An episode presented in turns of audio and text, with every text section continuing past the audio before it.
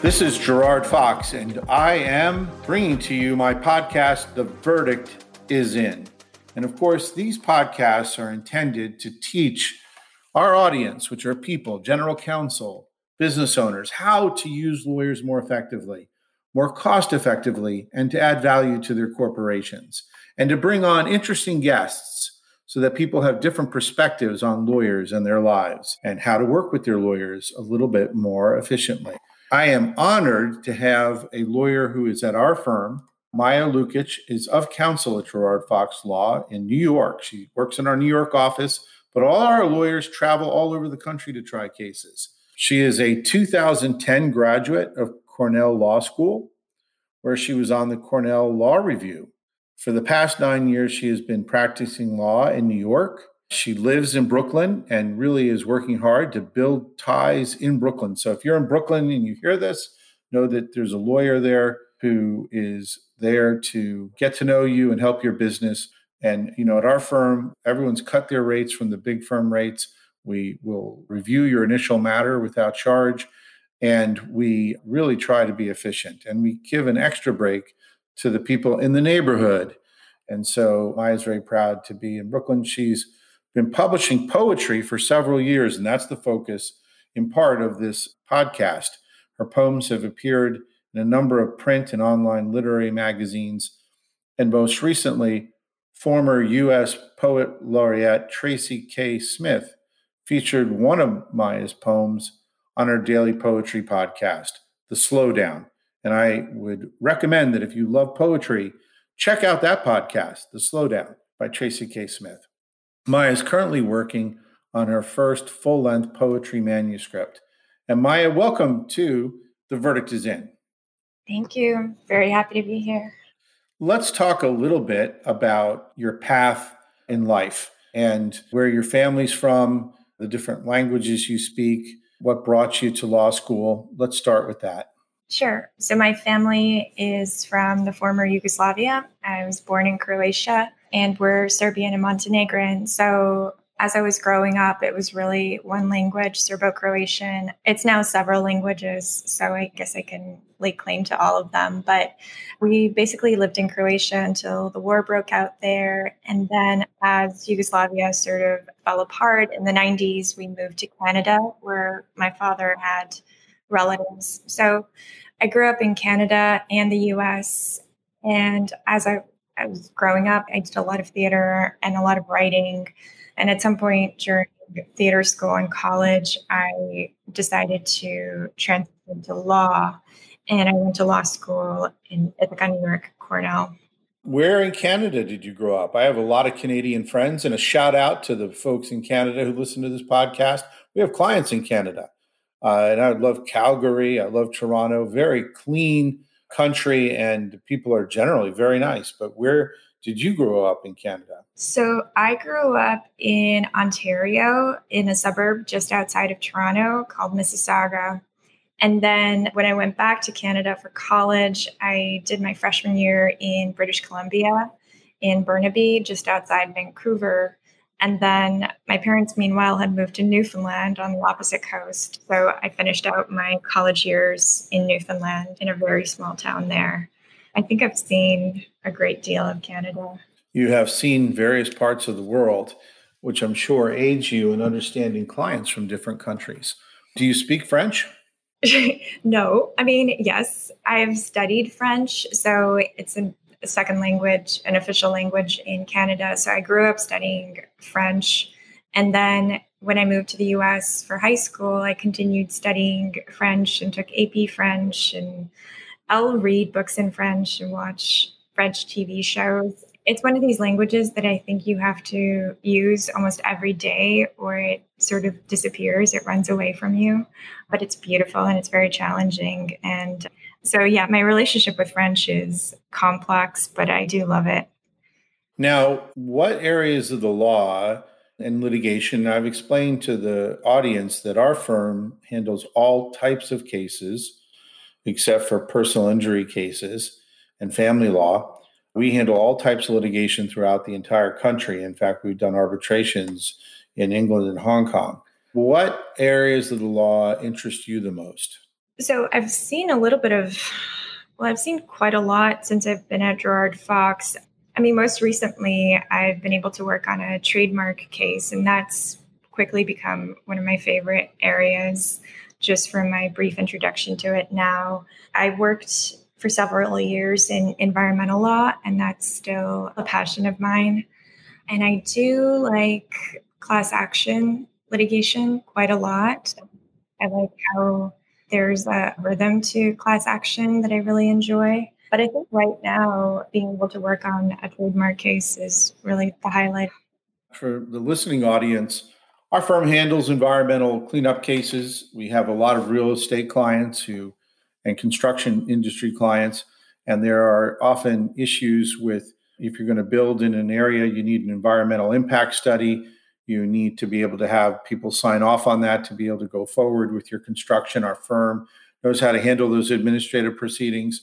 There's also situations where you buy a property in a commercial setting or in a residential condo setting and the property turns out to have contamination that was not disclosed. Those are very complex cases, but we've handled those. In fact, had one of the most complex of those cases. So we handle those.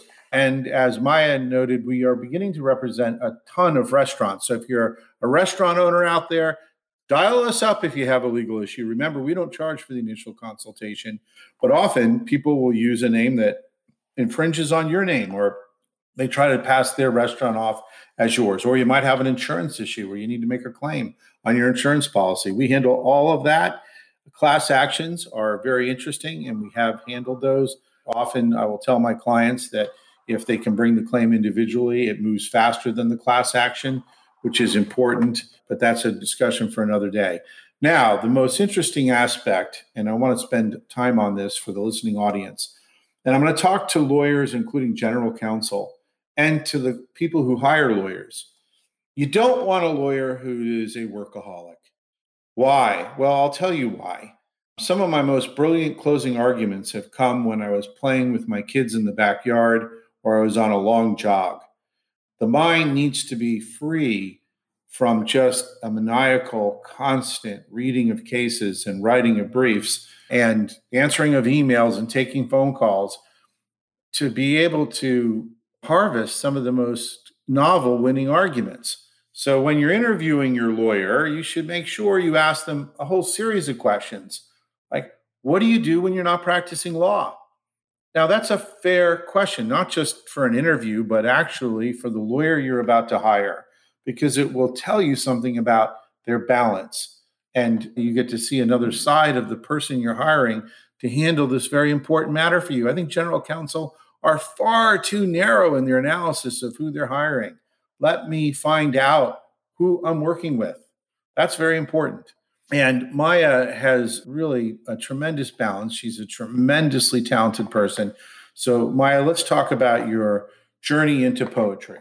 Sure. I've always had an interest in writing, a love of language and what words can do, I guess. And I think that's sort of a common thread with both poetry and law. So, all through junior high and high school, I was writing little things. And then at some point in my mid 20s, I discovered literary magazines and I found out that I could just send what I was writing to magazines and see it published. And so slowly I started to aggregate individual poetry publications. And then I met a poet at NYU who very quickly became my mentor and a very good friend. And she really helped me sort of hone in on what I was good at and gave me permission to write the way I wanted to write. And so it just sort of grew into this great love of poetry and the written word. And so I've been publishing steadily and I'm trying to get my I guess, full length poetry collection published at the moment. But I sort of always did that in tandem with law. So, whatever job I had, I would write in the morning and then move on to a legal brief or a complaint or whatever I was writing. And it was just kind of like a seamless transition in my day. I think it still works that way. I'll start off with poetry and then move toward my legal work in the morning. Now, Maja, we have Sean Hall, who is the songwriter who writes songs, both the music and the lyrics, for a variety of very famous singers. and bands, who's going to be in our podcast on Friday. And he's a client of ours who's suing to protect his lyrics in a lawsuit against Taylor Swift. Everyone, you should tune in for that. It'll be available in a week or two after you hear this. But certainly, I've represented many artists, actors, directors, screenwriters, and songwriters. And I can tell you that they all report to me the tremendous, huge burst of joy inside themselves when they see something they've created displayed publicly. So, what was it like when your first couple poems got picked up by literary magazines and were published? I mean, it was terrifying at first, but also incredibly exciting because at the time I was also very junior associate. So whatever I drafted at work would go through a number of revisions. And by the time it was filed, I didn't really feel like I had ownership of whatever I was working on. But suddenly I was the only one responsible for this piece of writing that was out there. And to the extent I was pulling in aspects of my life or my thoughts or putting myself out there, I also just felt very vulnerable, but it's kind of an incredible thing. And now, because of the way publication process works, by the time something is published, it's already like two or three years old. So it's like an older version of me that wrote a poem that is now out there, which is also kind of an interesting process. But it's incredibly exciting, and um, but I think I would do it even if the publication were not part of it, I think I would just write every day, no matter what. It just makes me happy. And I think it just makes me a happier, calmer person. Yes. And you hit on a couple of really important points there, Maja. One, all of my artists that I represent talk about their creations coming from within them. One of them compared it to giving birth to a child, that it's a part of them. And I always tell this to everyone who's out there who thinks they should be able to copy anything that somebody produces a poem, a story, a screenplay, a song comes from someone's soul. It is born out of them. You would agree with that, right, Maja? Absolutely. Yeah. And that's what makes the best art because it's idiosyncratic and it's specific to the artist, and there's something of the artist in it. And you're really the only person who could have created that. And that's kind of what gives the piece complexity and layers and what makes it stand out from everything else out there. Yeah, you know, this firm, our firm, Gerard Fox Law, is dedicated to protecting artists and their rights. We have a pro bono program and we work very hard. We represented the songwriters in North America against the Justice Department when they were trying to change the way in which songwriters would get paid performance royalties.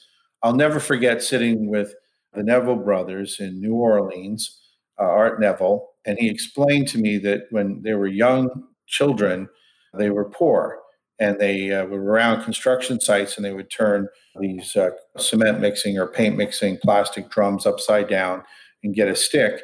And they began creating their first thought of musical compositions. And that really tells you how personal a composition or a poem or a writing is and how important it is not to steal it or take it or borrow it unless you pay for it or get a license. Now, also, Maja, you noted something, and I just want to take a moment and pivot here. You know, I constantly will open the curtain on the legal practice. And when I was a young associate at a big firm, a partner called me up to ask me to write a letter for them. And I wrote it, and I was a good writer and they rewrote it five times. And so the issue with big law firms is that you know they ask you to rewrite things and they use younger associates that they're training and charge you for it. I've talked about that in another episode. Now, Maja, getting back to your love of poetry and the fact that you would do it for free, what balance do you find in your day and how does it make you a better lawyer by working on poetry? I mean, for me, poetry is so some people have a meditation practice or they're runners or they do something that's very mind body that helps them sort of think through problems. And I think poetry for me has always been a way to I think best on the page. I think my way through writing. I think some people have to talk out their arguments. I tend to just pick up a piece of paper and write.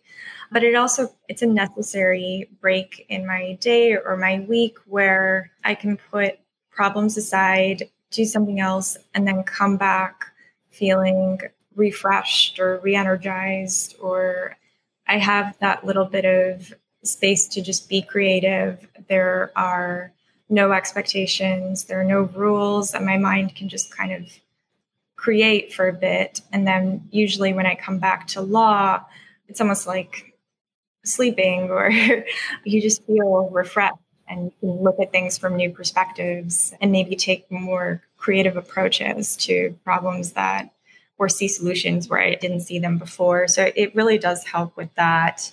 I think it's just the common thread in my days. I don't always perfectly balance my day. I mean, some days I mm-hmm. do probably more work and I don't write, but I think at the end of every week, there's healthy balance of creative side and my legal work. Well, I'm very proud of you for finding that balance. And we look for lawyers, and I think the outside world will know our lawyers are very balanced and have a lot of interests that allows them to be more complete attorneys when they're focusing on work. Do you have a particular poem you'd like to read to our audience? Sure. Yeah, it's a poem I wrote when I was in Norway a few years ago, and then it was published in one of my favorite online literary magazines called Prelude, which is a great magazine that anyone who wants to sort of get into modern poetry should check out. Well, why don't you please share that with the audience? All right. Norway. In Bergen, I run circles around the lake as the sun skims tall trees and leaves me circling. I see my fate in the flat lake. The thrust of summer light into midnight is a fever, a beautiful allergy keeping the town awake. Rain hits the gutters of the old house, clatters like tiny rocks. Now I am nameless, now I am the heavy mist over green fjords slicking all around me. I can be cold, but not sad here. A man wants to predict the age of my death, but I'm awake before I hear the number. The 5 a.m. sky is mottled. The sun's a white bruise, a patch of my skin. Bergen sees itself in the black mirror of Bryggen. There are homes on the hillside with closed eyes and closed doors. You're in one of them, but I haven't met you yet. That is a really powerful poem. It's one that, at least from my perspective, and I'd like to suggest the audience um, really focus on that. It is easy to visualize all of the things that you're talking about. And for the reader, they wonder if they're the person in that home that you haven't met yet. And it allows them to step into your poem in a way which is really fascinating.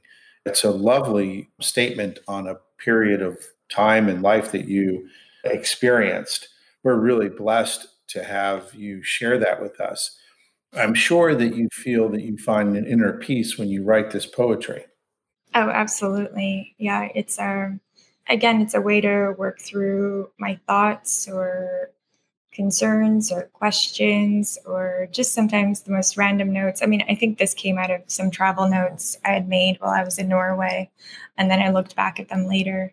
And also, it's a way of recording what I'm thinking and at any given time and something I can look back at later and think, okay, I was that person who had these thoughts or these concerns or these feelings. So it's it's an interesting way to document sort of my I guess like my inner world. Now, tell me a little bit about living in Brooklyn, New York. You take great pride in living in Brooklyn and also are looking for opportunities regularly to service the community with your legal skills. And obviously, I would assume you also have groups that you share your poetry with. Tell me a little bit about Brooklyn. I love Brooklyn. So I've lived in New York for nine years now. And for the last year, I've been in Brooklyn and Fort Greene. I think something about experiencing the pandemic here and watching my community in Brooklyn go through it and my neighborhood. I have so much love for Brooklyn right now and such loyalty for. I just remember the sort of earliest weeks of quarantine when everything was just so uncertain. I was just at Prospect Park almost every day, and it was such a resource. So I have a real love for this borough and I'm definitely interested in helping and giving back to it in any way I can. So you have me working on a very interesting case that's sort of assisting a Brooklyn restaurant, although they have a location in Soho as well. And so that's exactly the kind of thing that I would love to be working on now is helping out local businesses or really assisting anyone who's still struggling with the pandemic, as I'm sure a lot of local business owners are. Well, first of all, Maja, can you give the listening audience your email address? And Brooklyn, this is a shout out to you. This is a lawyer who wants to give to their community.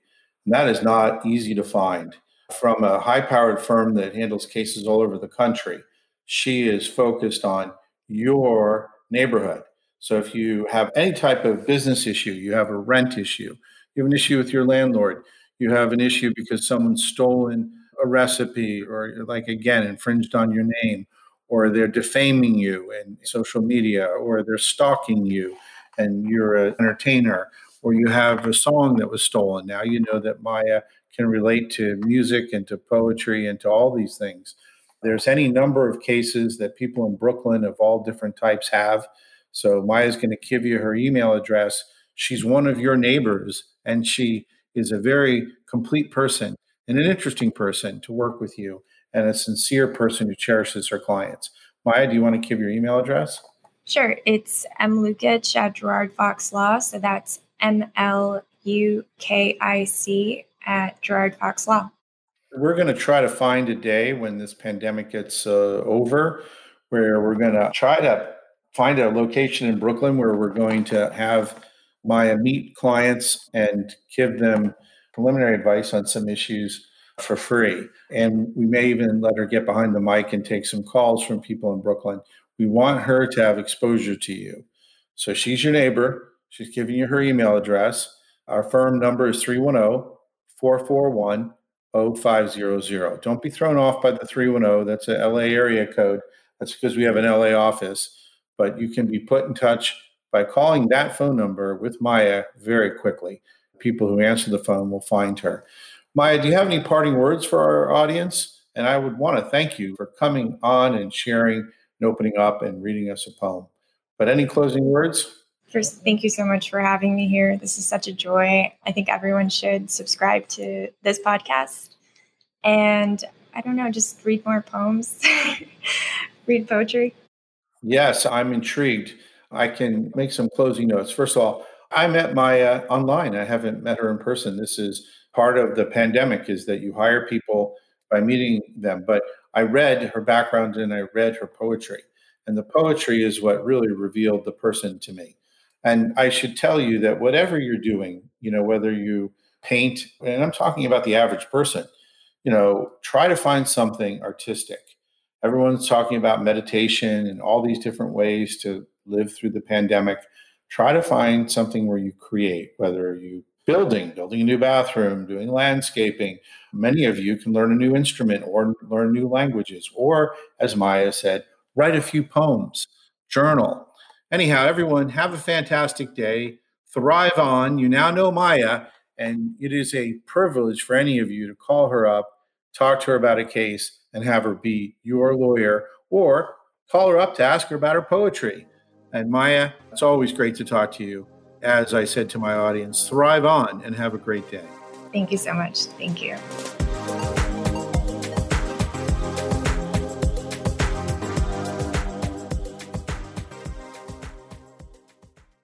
This podcast is a part of the C Suite Radio Network. For more top business podcasts, visit c-suiteradio.com.